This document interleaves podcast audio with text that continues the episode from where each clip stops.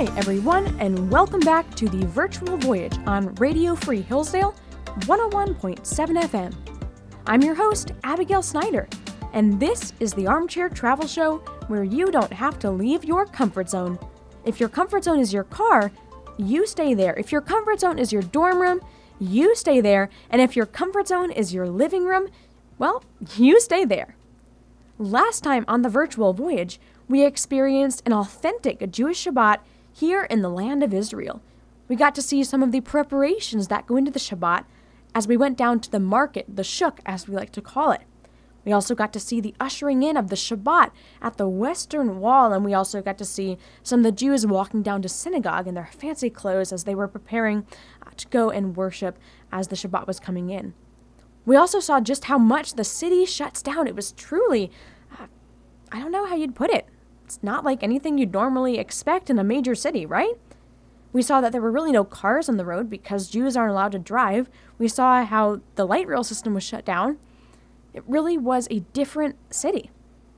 We also went to have dinner and we went through the Shabbat traditions. We lighted the candle, we sung Shalom Aleichem to usher in the angels of the Shabbat. We blessed the bread and the juice, we also got to go through some of the various customs and, and maybe the recitations, such as the man reciting Proverbs 31 to his wife and the man of the household blessing his children. Well, that was last week, but today on the virtual voyage, we have something so exciting planned. We're going to be ascending to the holiest spot in all of Israel, the Temple Mount.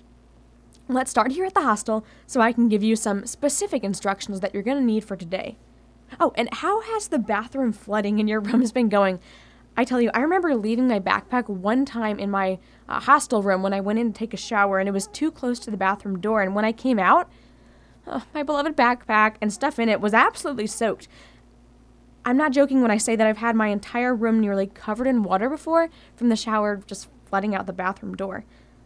But at the same time, it's hostel life, and I sure hope that you're enjoying it. I hope that you've even had the courage to maybe go talk to some cool people at breakfast. I mean, I've met some amazing travelers with fantastic stories who are just sojourning in the land of Israel uh, just from eating breakfast with, them, breakfast with them at the hostel.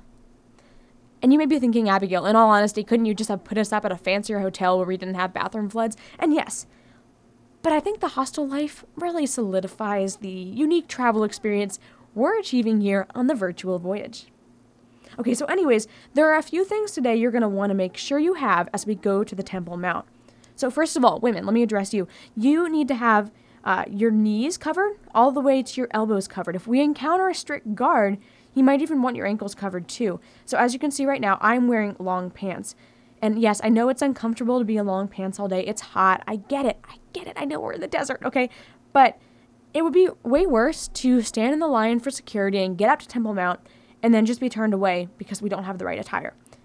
Now, I also am going to wear this little sun jacket that I have. It's nice because it has a hood, so I can always put that on if we encounter a strict guard. And it also covers my elbows. So wear long pants, as I'd suggest, capris, eh, and then have a little uh, either long sleeve shirt on or, or a little sun jacket. Okay, men, let me address you.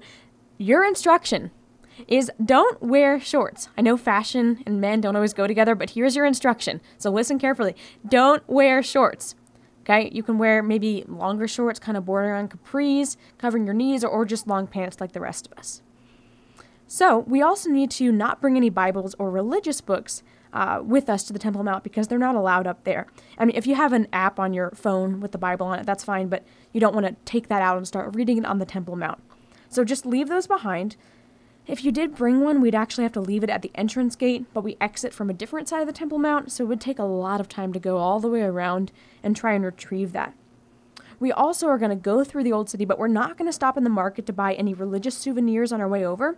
Uh, if you have any crosses or, or, anything really in your bag, you want to make sure that you leave it behind for today.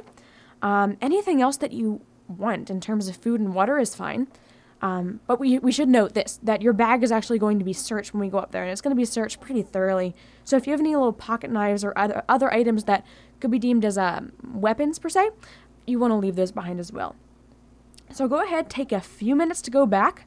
Uh, just check your bag, change clothes if you need to, and we'll meet in the lobby in, say, 10 minutes. Okay, so let's head down Jaffa Street here on the virtual voyage on Radio Free Hillsdale 101.7 FM. And yes, I know it's really hot today, and we're all in clothes that are not conducive to cooling off. So I have an idea in, in, in mind. Let's stop for a little treat. So there's this coffee shop, and it sells various kinds of uh, what we might describe as slushies. Okay, the best part is that all of the different four flavors you can get are only five shekels. That's about a dollar and fifty cents. So it's quite a steal if you ask me, because a lot of places will jack up their prices quite a bit and then try to sell them uh, to tourists for those high prices. You could even get a cup of coffee maybe for 15 shekels. That's really expensive. So this place with the standardized pricing is really nice, and it's actually a favorite of my family. Oftentimes we'll be out and about in Jerusalem for maybe the day, and so we'll stop in this place to get a fun drink. My siblings, they even pay for the drink sometimes using the money they find in the light rails. So I guess in the end, something good does come out of that uh, that whole situation where they're finding the money. So it's very small, as you can tell in there. So we're not gonna all fit inside. I'll go ahead and take your orders and go inside and get what you want. So the four choices you have are going to be iced coffee, not American iced coffee. Okay, this is like slushy coffee flavored drink. Iced vanilla, again, kind of like a not a milkshake, but just kind of like a slushy vanilla flavored drink. Iced passion fruit and iced lemon mint. So those are the four choices. The iced coffee and the iced vanilla, they're more milk based, and the passion fruit and lemon mint drinks, they're good, but they're gonna have that icy, fruity taste. So if you want to know my favorite, it's the iced vanilla. I think it's amazing, but you get what you uh, what you want. So let me grab the orders, and I'll be right back. Okay, so with our drinks in hand, that will hopefully cool us off. Let's continue down Jaffa Street cross the busy roads, but this time we're actually going to take a bit of a different route to get us to the Jaffa Gate. So, do you remember King David Street from last week? That was the the road we took with the YMCA and with President Trump's hotel. Well, just off of King David Street is this shopping center called Mamilla Mall. It's um a little less than half a mile long, and it just has uh, shops on either side. Really, some are unique to Israel, and and some um, Columbia, Nike, even American Eagle, those are going to be obviously not unique to Israel per se. So everything here is pretty expensive, but I do have one good memory of something I purchased from the Mamilla Mall a few years ago. You may notice here that I'm wearing sunglasses over my glasses, and you may have wondered up to this point, why would I do that? I mean, it looks so strange. How could I even stand looking so odd with glasses and sunglasses on top? Well, I'm definitely not taking off my glasses just to wear sunglasses because I would not be able to see any one of your beautiful faces. And you've probably noticed also how bright Israel is. We're in the desert, we're close to the sun, so sunglasses are a, me- uh, a must, really. And, and on my first trip here, I didn't bring sunglasses. I thought my transition lenses on my glasses would do the trick because they do in the United States, but not here. So I was, I was, I was, I was dying from the sun. My dad, he found these glasses, and, well, they've served me well ever since. As we walk down Mamilla Mall, I'll tell you uh, a bit of an interesting story about this place. Enjoy looking to the right and the left and seeing all of the fancy shops, but there's actually more to this place than what meets the eye, you could say. Ha, little pun with the sunglasses there. So, in November 1947, the United Nations announced this thing called the UN Partition Plan for Palestine. And what that was supposed to do it was, it was it was supposed to divide this land of Israel into Arab and Jewish parts, and then Jerusalem itself it was going to be governed by another entity. Arabs they were outraged by this, and so a month later they came into Mamilla Mall, where we're standing right now, and they set fire to about 40 of the Jewish shops here. Okay, so then fast forward to 1948, this is when the War of Independence was happening. We all know at least something about that, most likely.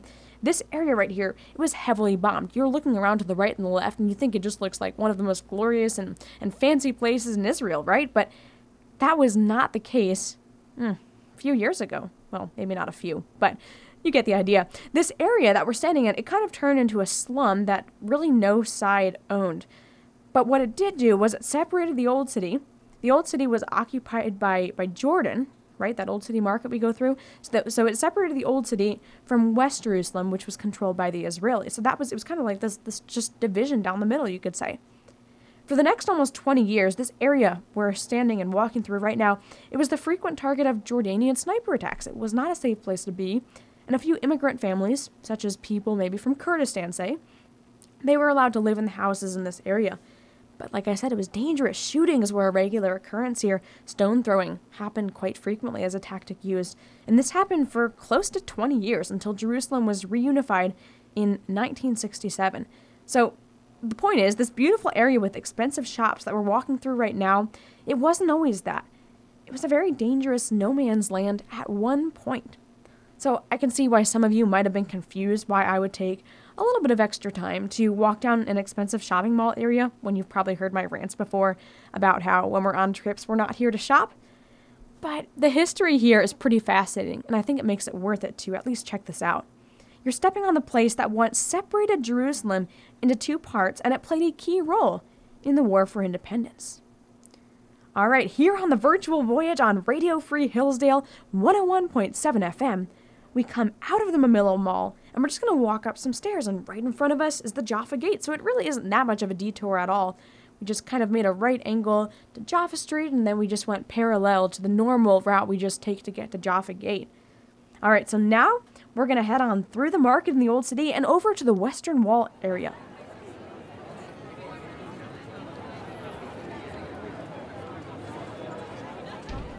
All right, well, instead of going up to the wall, we're actually going to come over this way to a special security checkpoint to go up to the Temple Mount. So a little different than how we normally do this. I'm going to have you just come here and, and we're just going to stand in line for a little bit. It's not that long. Okay, here we are. So put your bag on the table and then walk through the metal detector. And they're really careful here, so they'll probably do some extra searching through your bag. So so don't be alarmed by that, okay? Okay, so now we come out of the security area. Everyone followed the instructions I gave you, so really happy about that. We got through security quickly.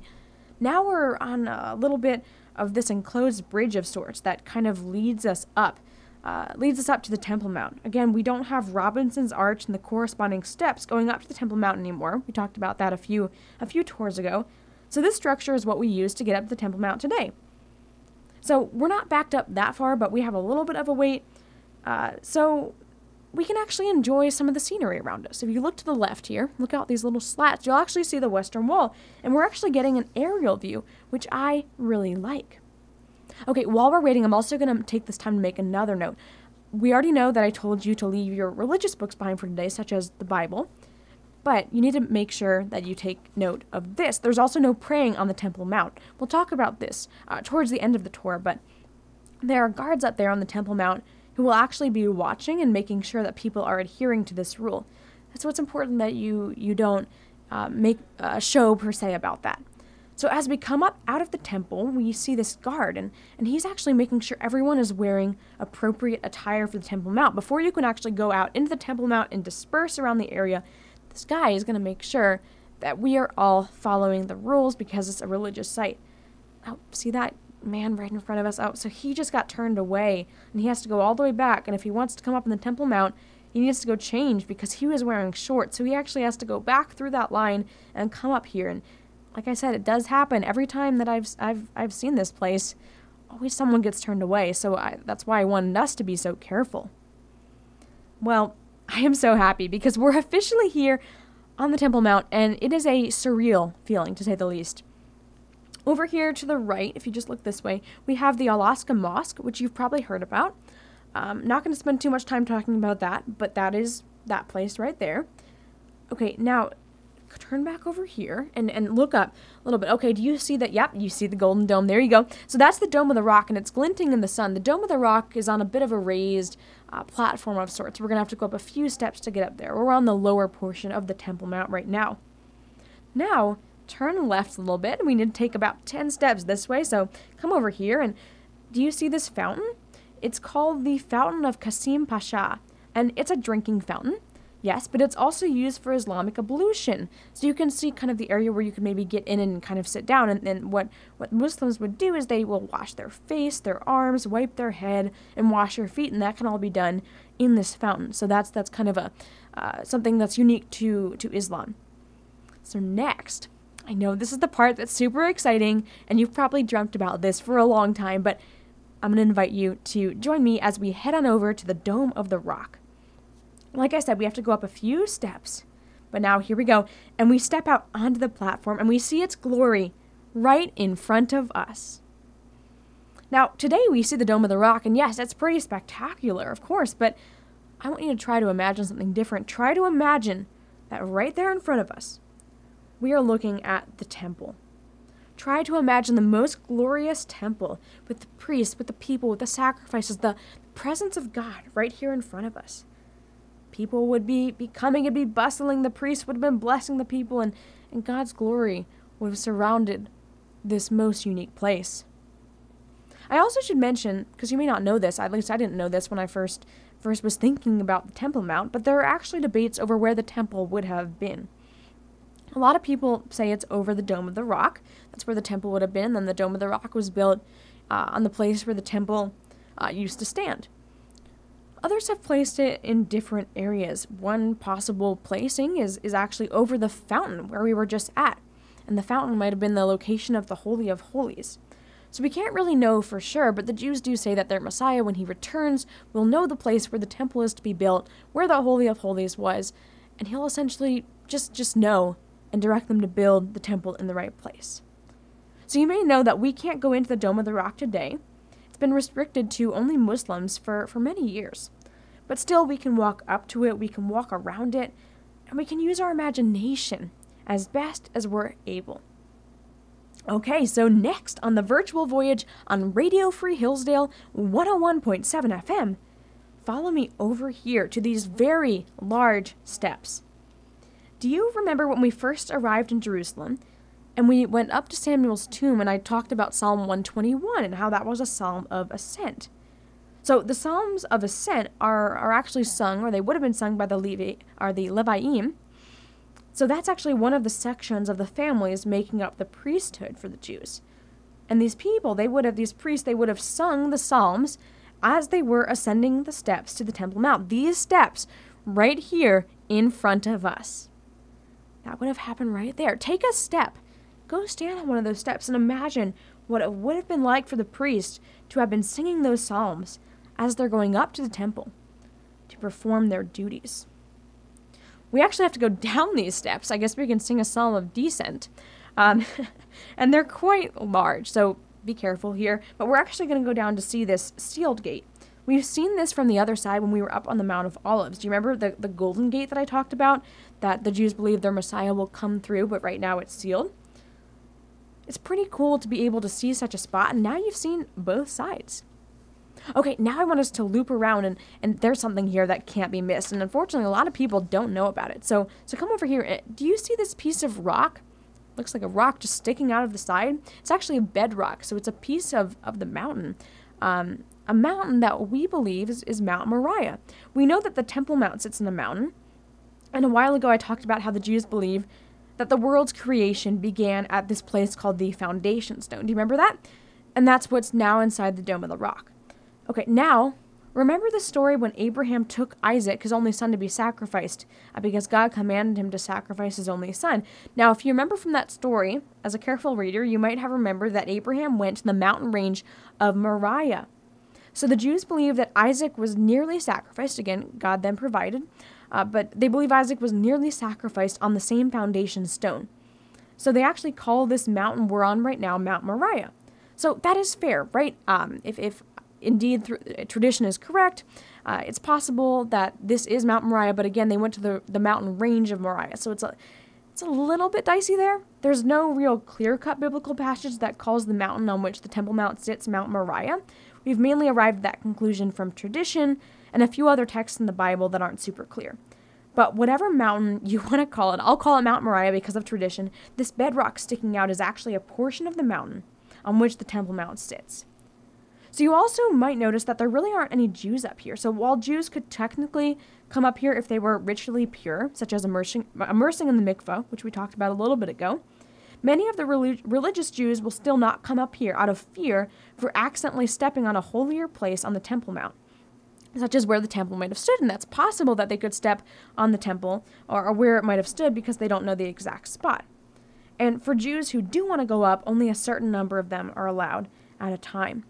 Now, one group we consistently see up here are religious Zionists. These are, these are people who are usually Orthodox Jews and, and they're Zionists. That means that they're following uh, all the practices of Orthodox Judaism, but they also believe that Israel is the land given to the Jews and the Jews alone. And yes, Orthodox Jews also believe that the Zionists specifically act on it. meaning that you can probably now guess why they want to be up on the Temple Mount. They believe it belongs to them, not the Muslims, and they believe it's their duty to be up on the Temple Mount and to be up here praying. Oh, there's one last thing to check out, and that's the Dome of the Chain, which is this open prayer house. You've probably seen it, just that smaller looking bluish dome structure in pictures, and that's what that is. So it's good to know what it is. Okay, we have to rush a little bit because we're starting to be told to hurry up. The visitation hours are ending for non Muslims up here. So let's go ahead and make our way to the back of the platform. And we have to exit through the Lion's Gate, another gate in Jerusalem's Old City. Yes, there are a lot of gates, and I think we'll have gone through them all, or at least seen them. We can't go through the Golden Gate, but we've been there from both sides now. I hope that you enjoyed our tour today. Ascending to the Temple Mount is a day I've never forgotten, and I hope it's a day that you'll never forget. Thanks for listening to this week's episode of The Virtual Voyage, the armchair travel show with me, Abigail, on Radio Free Hillsdale 101.7 FM. I hope you'll tune back in next week as we go to the Church of the Holy Sepulchre and the Garden Tomb and see a potential spot for Jesus' crucifixion and two potential spots for his burial. After examining the evidence, it will be your turn to make a conclusion. All that and more next time on the Virtual Voyage.